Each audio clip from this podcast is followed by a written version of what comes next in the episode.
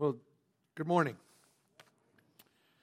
Just thinking a little bit this last week, and uh, one of the thoughts that came to mind was uh, how genealogy research is such a booming business in our world today. And it caught my attention based on what we're going to walk through in our passage this morning. So I did a little research on my own and looked up a company uh, that you're aware of. It's one of the many genealogy research companies. It's uh, Ancestry.com. And I went back and just thought, I wonder how much these companies make off of this kind of business. So the latest that I could find was 2016, but I saw that for Ancestry.com in 2016, in the first quarter, their net income was $12.4 million for an annual income of over $50 million. And that was three years ago in one of a growing number of companies. So I think we should ask the question why are these companies so successful? What is the draw?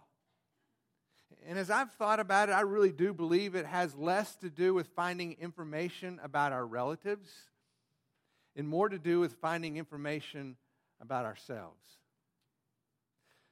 Because we look for our identity in the people to whom we belong. In other words, who they are says something about who we are.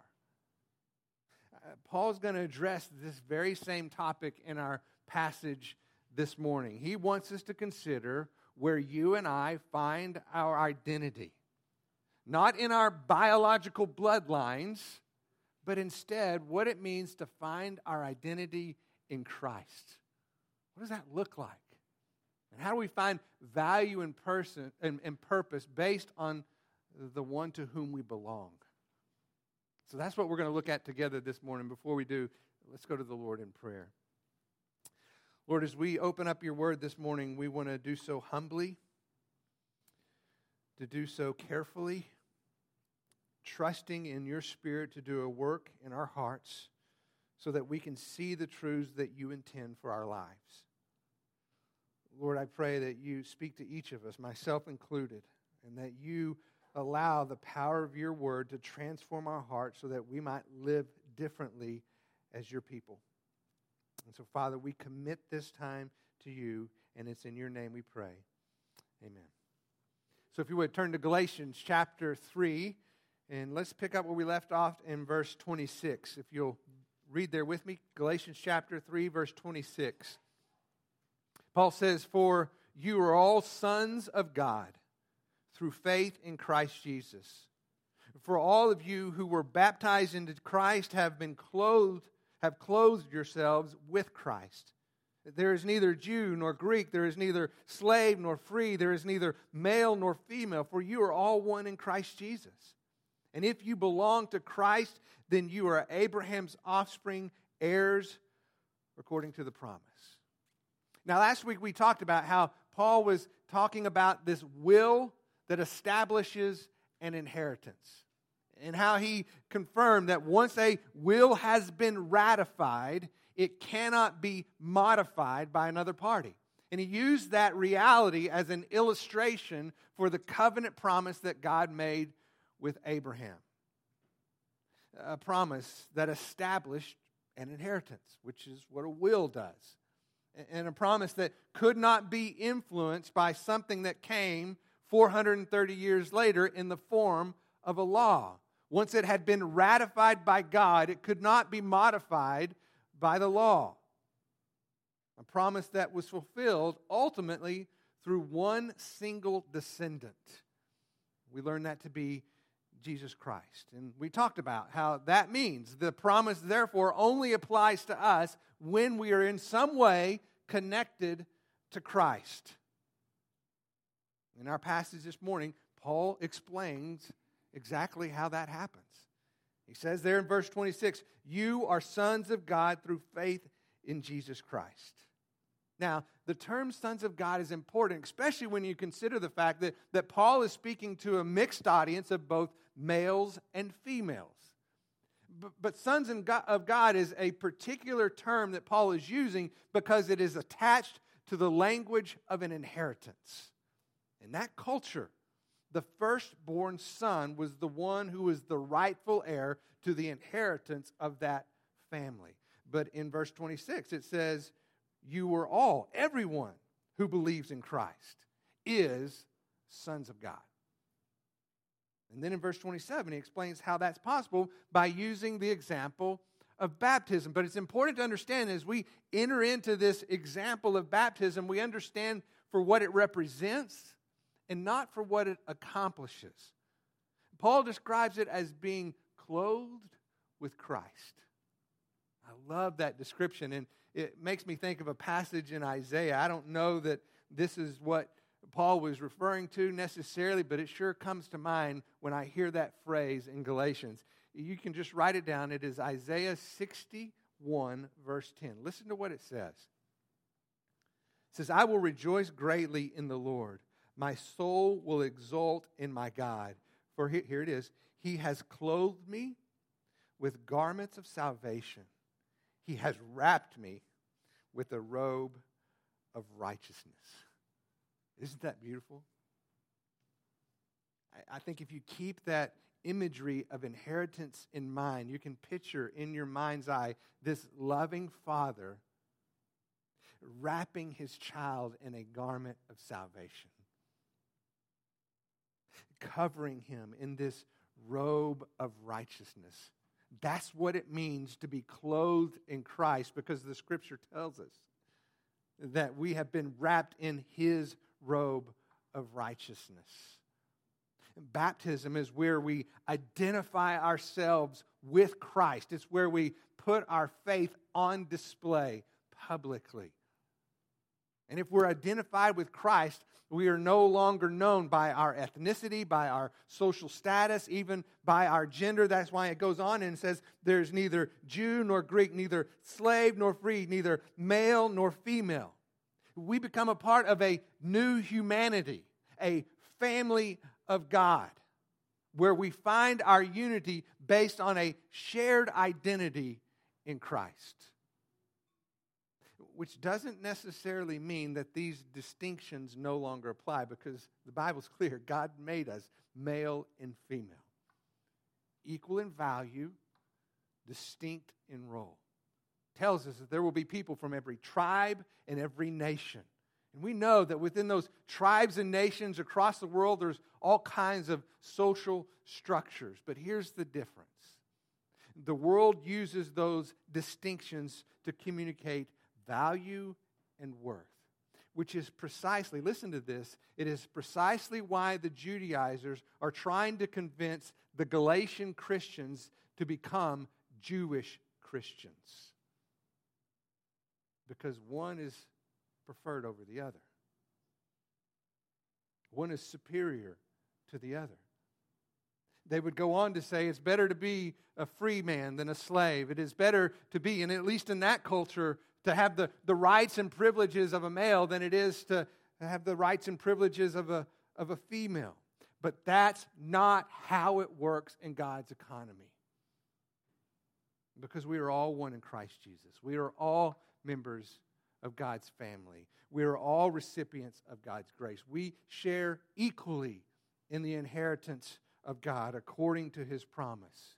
We are completely forgiven. We are eternally secure. We are sons and daughters of a sovereign God. You see the difference?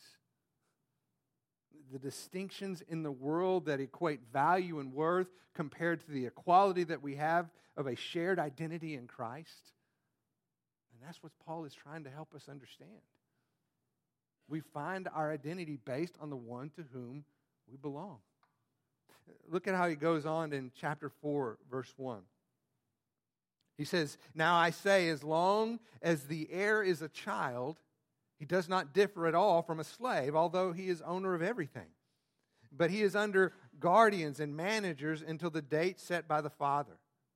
So also we while we were under the elemental, uh, so also were we, children, were held in bondage under the elemental things of this world.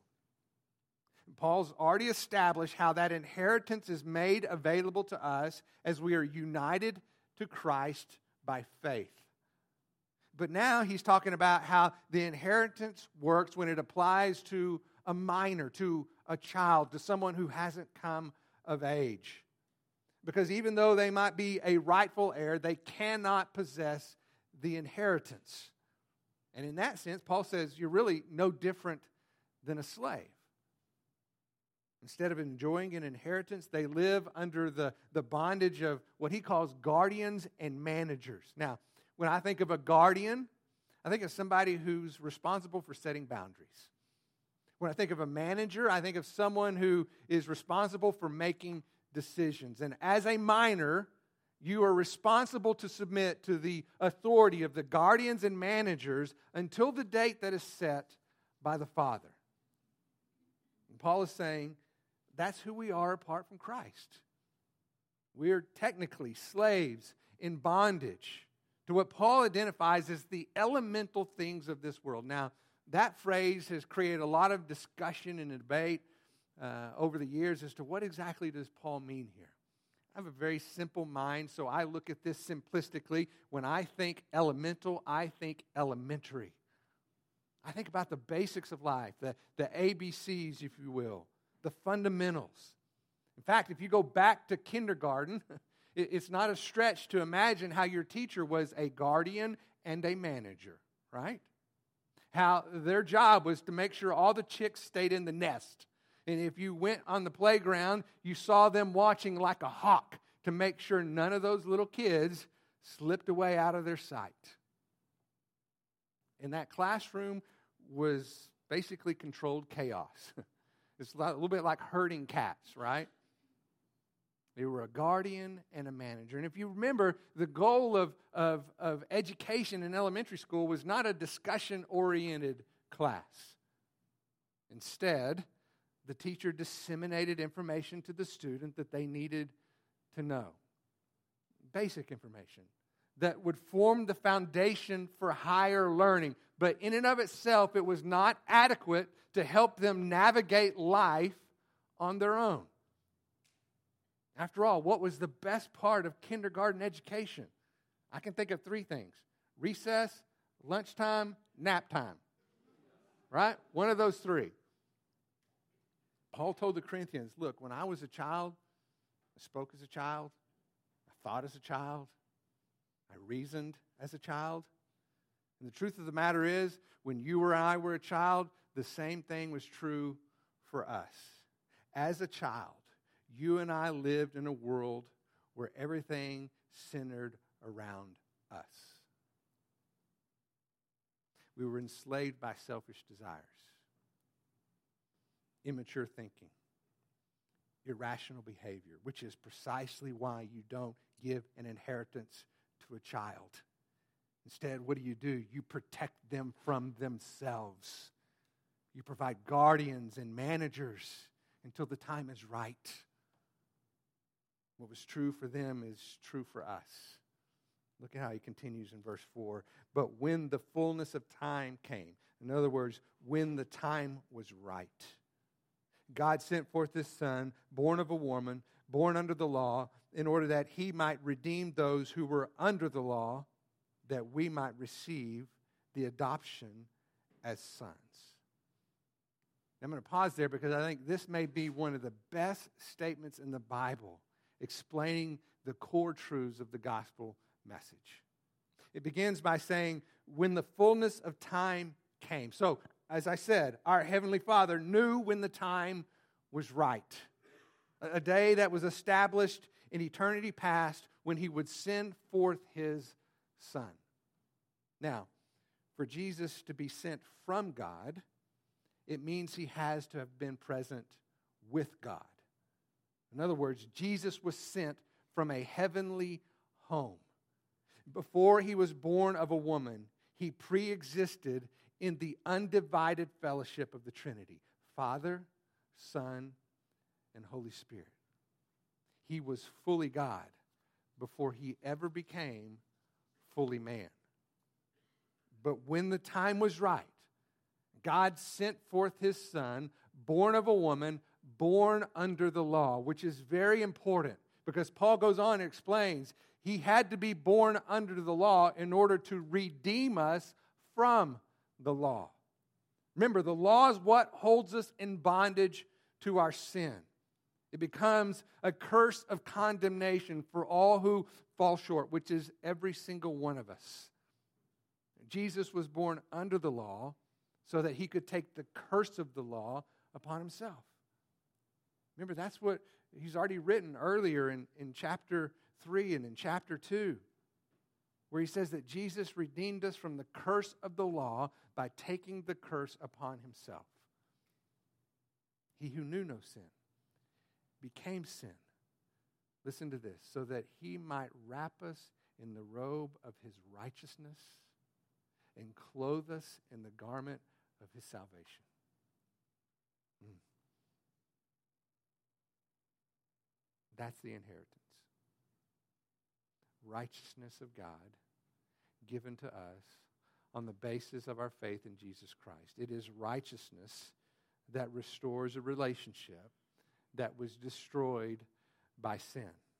Because once that barrier of sin is removed, then we are invited to the ta- table where families gather.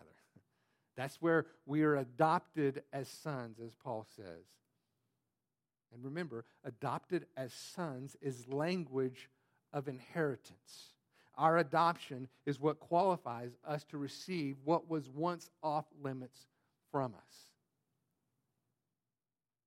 Not because we proved ourselves to be worthy. We talked about that in communion, but instead because we have been made worthy through faith in Christ alone. In Philippians chapter 3, Paul talks about it as not having a righteousness of my own derived from the law, but that which comes through faith in Christ. He says it's a righteousness from God that comes through the basis of faith in Christ alone. Now look continues in verse 6. And because you are sons, God has sent forth the Spirit of His Son into our hearts, crying, Abba, Father. Therefore, you are no longer a slave, but a son. And if a son, then an heir through God. I love, love, love this verse because it is something that we can relate to in our home. We understand the blessing of adoption we understand the miracle of God creating a family. And that's what Paul's describing here. It says, if you have put your faith in Christ, then you have been adopted into the family of God as a child of God, as a son and daughter of the king. So if anyone ever asks you, hey, are, are you adopted? You can tell them, uh, in fact, yes, I am. I'm a child of the king, adopted by God. And I want you to notice the, the role of the Spirit in this miraculous work of God. It says that in the same way that God sent forth his Son to rescue and redeem, it goes on and says that he has sent forth his Spirit to tell us to whom we belong. Listen to how Paul explains it to the Romans. Chapter 8, verse 15. Listen very carefully. He says, For you have not received a spirit of slavery leading to fear again but you have received a spirit of adoption as sons by which we cry out, Abba, Father. The Spirit Himself bears witness with our spirit that we are children of God. And if children, heirs also, heirs of God, and fellow heirs with Christ.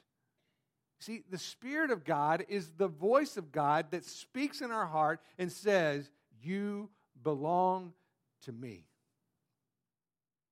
It's the assurance that we are a child of God, that He is our Father, that we're no longer slaves to fear as we once were, because He said again, meaning there was a past time when we were a slave to fear the fear of disappointment, the fear of failure, the fear of being disqualified, the fear of not being enough, all the fears that make us inadequate in the eyes of God. And He says that's no longer possible because you have made, been made eternally adequate by the completely sufficient work of Christ.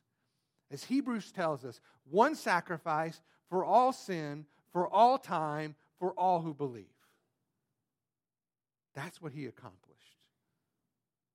So that we could be adopted as a child of God, protected by the grace of God, so that no one could snatch us out of his hand.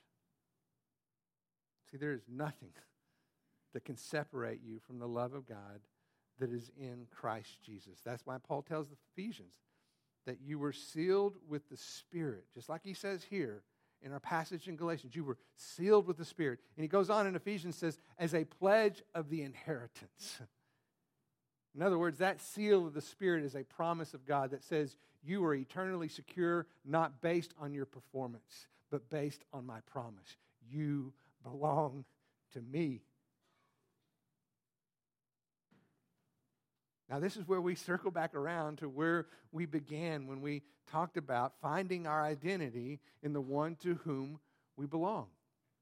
And we realize that in the world today, this idea of identity is a very hot topic. And very often, that discussion is based on finding your identity on things you achieve or things you choose. Things you achieve or things you choose. What you achieve by your income, by your grades, by your career that you might choose, the marital status that you might choose, the gender that you might choose. But all these things are precarious at best because what if I lose my job? Do I lose my identity if that's where I found my identity? Am I less valuable if somehow my grades don't measure up to the person sitting next to me? The passage in Galatians is important because it tells us that our identity is not something that we choose or achieve, but instead it's something that we receive. This is huge because this is the core truth for many of the debates that exist in our world today. Our identity is not something that we choose or achieve, it is something that we receive. He says in that passage that we might receive, there's the word, the adoption as sons. What this means is that you didn't find God, God found you. And you only cried out to Him because He called out to you. He chose you, He redeemed you. As the song says, He sought you and bought you with His redeeming blood. We find our identity in the one to whom we belong. And there is no greater place of value and worth and purpose than knowing that you belong to God. And there is great freedom in knowing that you don't have to prove yourselves to be made worthy to be chosen by God. That in fact, He's invited you to trust in Him because of having been made worthy by Him through Christ. That when we are identified with Christ, He wraps us in His robe of righteousness and covers us with the garment of salvation that He's made possible for us as a son, as a daughter of a sovereign God. Terry shared a quote with me recently by a guy named uh, James Bryan Smith. I want to give him credit, but the truth of the matter is, I really don't know who he is. But I listened to what she said in the context of what was being talked about in this podcast she was listening to, and I want to share the quote that he used to describe his identity in Christ, and I believe he's on the money. Listen to this. He says, I am one in whom Christ dwells and delights. I live in the strong, unshakable, kingdom of God. The kingdom is not in trouble, and neither am I. Isn't that beautiful? Let me say it again. I am the one in whom Christ dwells and delights. I live in the strong, unshakable kingdom of God. The kingdom is not in trouble, and neither am I. We find our identity in the one to whom we belong. And there is no greater place of value and worth and dignity and significance than in finding our identity in Christ because we belong to God, having been adopted into the family of God through faith. I am the one in whom Christ dwells and delights. I live in the unshakable kingdom of God. The kingdom is not in trouble, and neither am I. And if you are a child of God, neither are you. You can rest in the security of His promise and not be enslaved by your performance to add up, to be adequate in any way. You don't have to be worthy. You have been made worthy. And sink your teeth deep into that truth. Amen. If you would, please stand as I close this in prayer.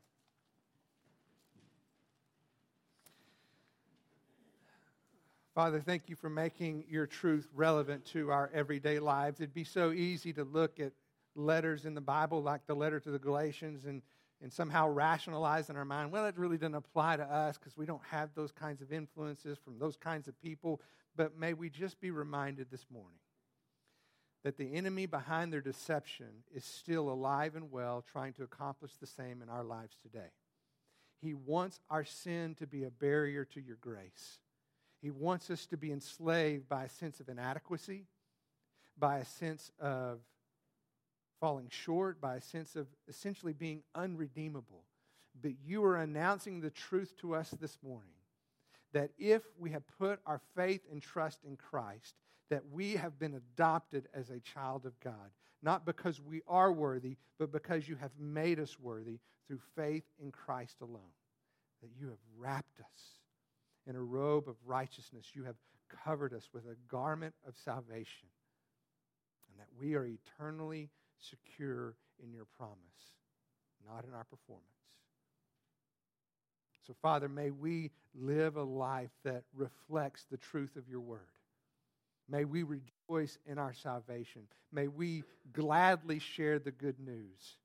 May we strive in life to live in the freedom of Christ, knowing that we don't have to be perfect in order to be successful. That your grace is sufficient, that our power is perfected in our weakness, which means even in our inadequacy, you are perfect. You're faithful even when we are not. So, Lord, may we live out those truths in our everyday life according to the truth of your word and your promises made to us.